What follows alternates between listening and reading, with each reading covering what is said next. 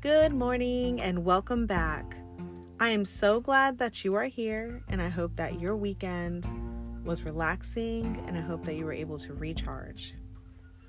I also hope that this week brings you joy and success along your self improvement journey. Today's reminder is one of my favorite things to do right now. It helps me stay guided, focused, and honest with myself along my own journey. Today's reminder is to make a plan. We're going to talk about the steps to making a plan and the importance of this plan along your self improvement journey. The reason why this is one of my favorite things to do right now is because it really gives me a sense of control over my future and I have some type of structure to follow. I work really well when there is structure in place. Um, and I also like having a sense of control too. So this helps me a lot, and I really hope that this is also going to help you if you are not implementing making a plan along your self improvement journey.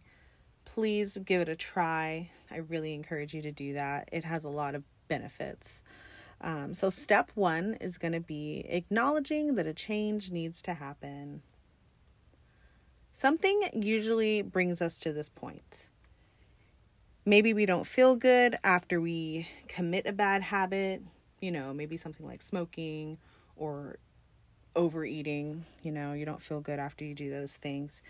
Maybe not liking what you see in the mirror, or maybe you wake up feeling super tired because you do not have a good bed bedtime routine. So something brings us to this point where we are acknowledging that a change needs to happen.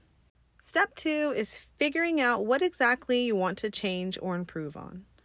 So, this is the brainstorming part of the plan.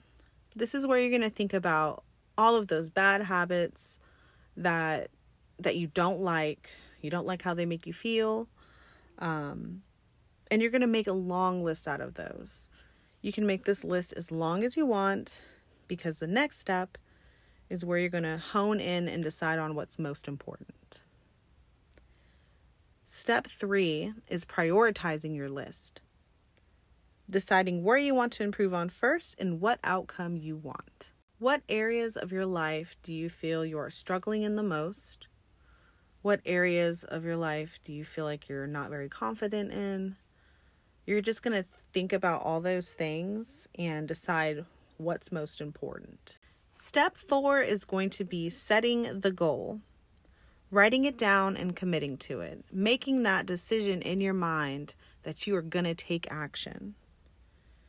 You've already prioritized your goals. Now it's time to commit. Step five is going to be taking action.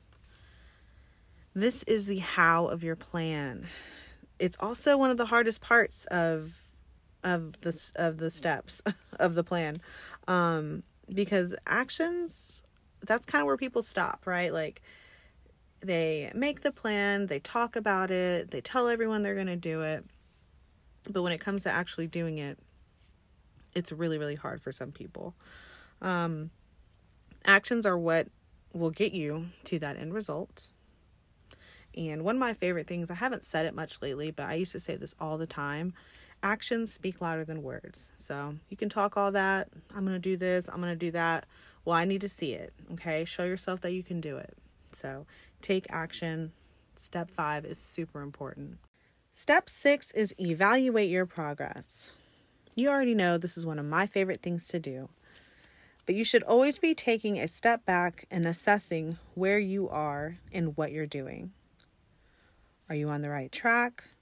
Are you lagging in an area?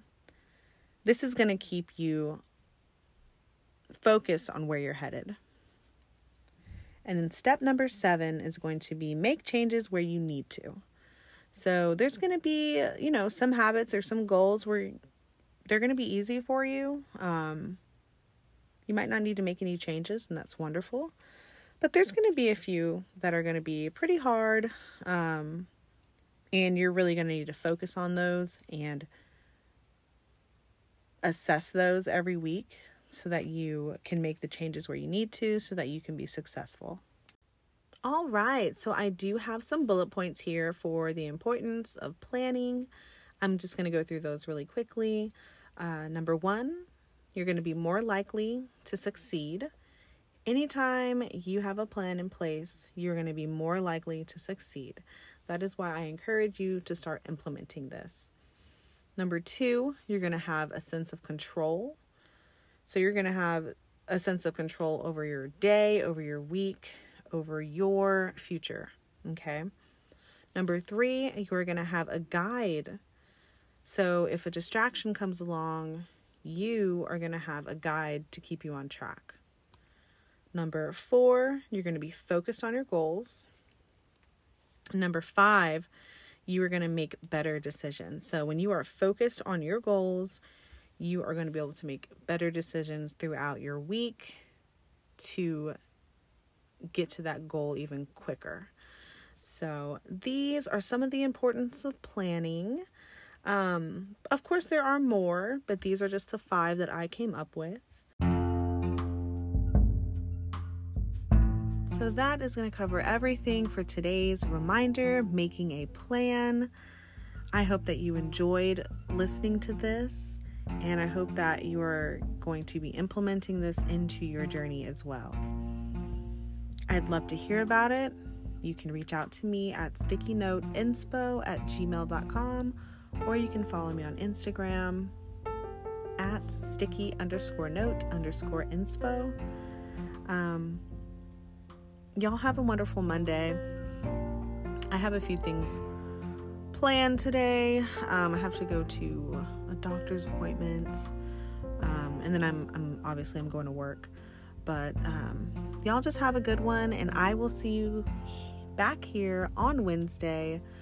We are going to be talking about never giving up. So I'll see you then.